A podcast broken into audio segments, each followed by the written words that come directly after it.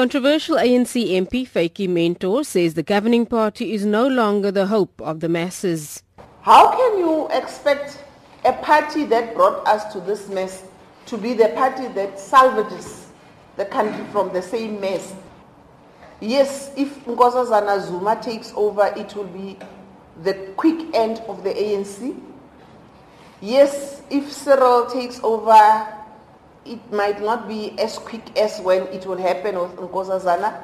But I think we should begin to worry about South Africa more than we worry about a party that has brought us up to here so far in the mess that we are in. Mentor again repeated claims of sexual harassment against President Jacob Zuma. She says there were two incidents of improper advances, the last one being in two thousand five. He moved and came to sit on my couch.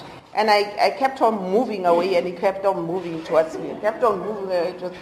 And then I took my bag from the coffee table and put it, handbag, in between us. And then he dared still shoved his hand between my thighs.